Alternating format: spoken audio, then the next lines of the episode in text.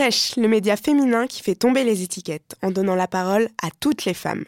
Chaque semaine, des femmes se confient et nous livrent leurs histoires passionnantes à travers des témoignages inspirants. Fresh, le podcast.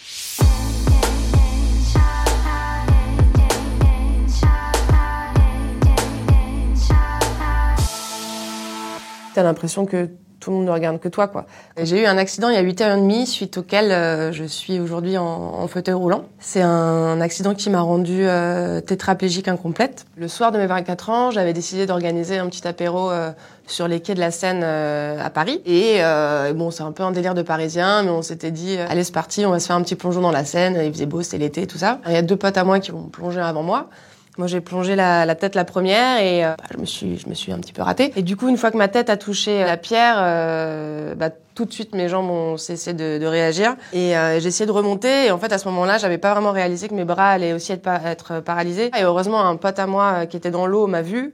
Et euh, il y a eu le réflexe de me, de me sortir la tête de l'eau et de me, de me ramener contre le bord du quai très lentement. Et là, c'est là où le, le, entre guillemets, le cauchemar commence, quoi. Mais j'ai eu mon accident à un moment euh, assez particulier dans ma vie. Je revenais d'un an et demi de, de voyage. J'étais partie à la base pour faire un tour du monde et je suis rentrée en France parce que euh, j'avais plus de, de, sous du tout. Donc l'idée c'était de, de, rentrer à Paris, reprendre un petit boulot et pouvoir repartir voyager. Et avoir un accident quand on revient d'un an et demi de voyage où on connaît la liberté la plus totale, on a l'esprit complètement libre, on va où on veut, quand on veut, avec qui on veut, à se retrouver enfermé dans son corps c'était quand même relativement violent quoi. Et puis dans ces moments-là, on est aussi hyper peiné pour euh, pour ses proches. Enfin, c'est hyper dur quoi. Euh, ma famille qui me voyait avec des tuyaux de partout, euh, je pouvais pas non plus parler à ce moment-là. On m'avait donné un petit euh, un petit alphabet euh, il fallait que je m'exprime en montrant les lettres. Et surtout les gens ont tendance à vouloir deviner ce que tu vas dire pour t'éviter de de voilà, à dire trop de lettres. Sauf qu'ils sont la plupart du temps à côté de la plaque, ah, laissez-moi filer mon truc, sauf que tu peux pas parler. Enfin, c'est hyper difficile. Et puis dans le milieu médical, euh, ton corps devient clairement du domaine public. Quoi. T'as as des soins constamment. Euh, j'ai passé un mois et demi en réa à poil sous mon drap. Euh, et quand t'as as des visites médicales, t'as des stagiaires, tout le staff médical qui est là, alors qu'on est en train de te faire des soins.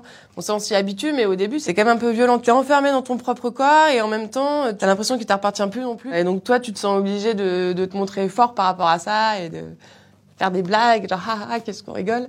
Très rapidement, ton objectif c'est de récupérer un maximum d'autonomie. Bah tu le fais aussi pour euh, encore une fois pour pour tes proches quoi. Je les voyais bien quand je partais euh, en week-end avec euh, ma famille, c'était quand même une grosse galère. Il fallait qu'ils m'assistent pour tout. J'ai commencé à récupérer un peu l'usage de mes bras euh, au bout de trois mois peut-être. Il y a clairement des moments où t'en en as marre et puis tu te dis d'essayer d'enfiler un collant, ça me demande une énergie folle et après ça, faut que je fasse une sieste, ce qui est très dur quand on passe euh, du monde des valides à se retrouver en situation de handicap. C'est aussi l'acceptation de, de, de soi physiquement tu te trouves plus désirable, tu te trouves moche, t'as du mal à t'accepter. Ce nouvel accessoire qui prend une place folle, je trouve ça horrible. T'as l'impression que tout le monde ne regarde que toi, quoi. Quand tu vas euh, à terrasse un café, euh, t'attends ton bus ou enfin n'importe quoi, tu sens que t'es un peu le, un peu un centre d'intention et c'est l'enfer parce que t'as qu'une envie, toi, c'est de qu'on ne te voit pas, qu'on t'oublie. Et euh, forcément, c'est complètement l'effet inverse quand, quand j'étais en centre de rééducation et que je commençais à me, à me sentir euh, mieux dans mon corps, j'ai pu voir euh, ce que je pouvais refaire en version assise. C'est vrai qu'avant, j'aimais assez euh, les activités de plein air. En fait, j'ai réalisé que la plupart des sports et des activités aujourd'hui sont adaptés ou possiblement adaptables. J'ai pu refaire donc du ski, la plongée sous-marine. on m'a guidé sur le parapente. Et là, pour le coup, c'est magique, quoi. J'ai essayé de faire en sorte que ça change pas ma manière de de vivre et que ça m'empêche pas de faire les trucs qui me faisaient kiffer avant quoi. Moi j'avais du mal à accepter le fait de faire partie de ce nouveau monde qui est le monde du handicap physiquement quoi, se, se regarder dans la glace euh, sur un fauteuil électrique euh, les premières fois c'est quand même euh, c'est c'est dur quoi. Passer du monde du valide des valides au monde des handicapés.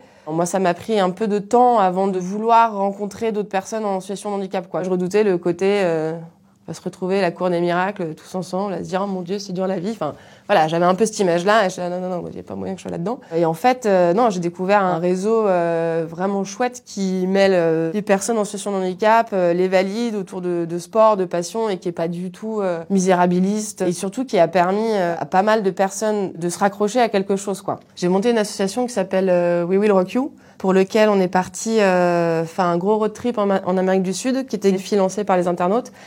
L'idée, c'était de faire une web série autour de là. Cette envie de repartir en Amérique du Sud, c'était un peu la continuité d'un voyage qui était euh, complètement inachevé. Après la rééducation, quand euh, voilà, j'ai vu que j'arrivais à refaire un peu des trucs, j'ai commencé à réenvisager possible de faire ce trip-là. J'ai eu envie de, le faire un peu différemment et cette fois d'essayer de le partager. Parce que ce serait assez marrant de faire participer les gens par des biais des défis. Et donc, en fait, euh, que des personnes lancent des défis à une petite nana en fauteuil qui va partir en Amérique du Sud, je trouvais ça assez marrant. Donc, on a eu un défi de devoir euh, jouer de la flûte de pan sur la place principale, la Plaza de Armas à Lima, au Pérou, déguisé en tenue traditionnelle péruvienne. C'était ridicule parce que bon, on savait pas sortir un son, donc j'étais là avec ma flûte de pan, tout, tout, tout, tout. un des défis qui a été le plus difficile à réaliser, c'était d'aller faire du sandboard, donc du surf sur sable, euh, au Chili. Euh, c'était pas tant la descente qui allait poser problème, c'était plutôt la montée de la dune. Plus t'en, plus t'en chies pour arriver à un endroit, euh, plus t'apprécies ce que tu vois derrière, quoi. Et,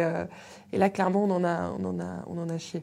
Mais c'est marrant parce qu'il y a, il y a six ans, ans, jamais de la vie, tu t'entendais parler du handicap dans les médias, à la télé, etc. Et puis de plus en plus, on le met en avant et pas forcément toujours de la meilleure des manières, je pense. On met toujours en avant des profils euh, extraordinaires. Et du coup, ça peut être pas forcément évident pour une personne en situation de handicap qui a une vie complètement normale et qui cherche pas à être extraordinaire ou qui fait pas des trucs extraordinaires, mais c'est ça qui est un peu gênant, c'est que les, les, médias décident de mettre en avant euh, que des personnes qu'on pourrait voir un peu comme des super-héros. Ça peut être culpabilisant pour les pour des personnes euh, en situation de handicap qui ont une vie complètement normale et qui disent bah moi je me retrouve pas du tout dans, dans, dans ce qu'on nous montre là et puis j'ai pas envie d'être là-dedans quoi. Et surtout, ce que je dirais aux personnes en situation de handicap, ce qui est vraiment pas évident pour la pour la plupart, c'est d'accepter de se faire aider. Et ça, c'est un truc qui est hyper dur au début et que beaucoup de personnes euh, ont du mal encore à accepter et du coup deviennent un peu, euh, peut-être parfois un peu dur, un peu aigris. Mais c'est vrai que voilà, euh, accepter de l'aide pour monter dans sa bagnole ou faire tel et tel truc, c'est hyper dur. Ce côté dépendance avec l'autre est insupportable. Et il faut du temps pour l'accepter, mais on se rend compte qu'en l'acceptant, déjà on arrive à, à faire ce qu'on a envie de faire et puis surtout que autant la personne aidée que l'aidant euh, apprend l'un de l'autre en fait et c'est un vrai échange qui se crée et il faut pas l'oublier et ça, ça vaut vraiment le coup quoi. Si cet épisode vous a plu, abonnez-vous et n'hésitez pas à en parler autour de vous. On se retrouve jeudi prochain pour un nouvel épisode. Fraîche.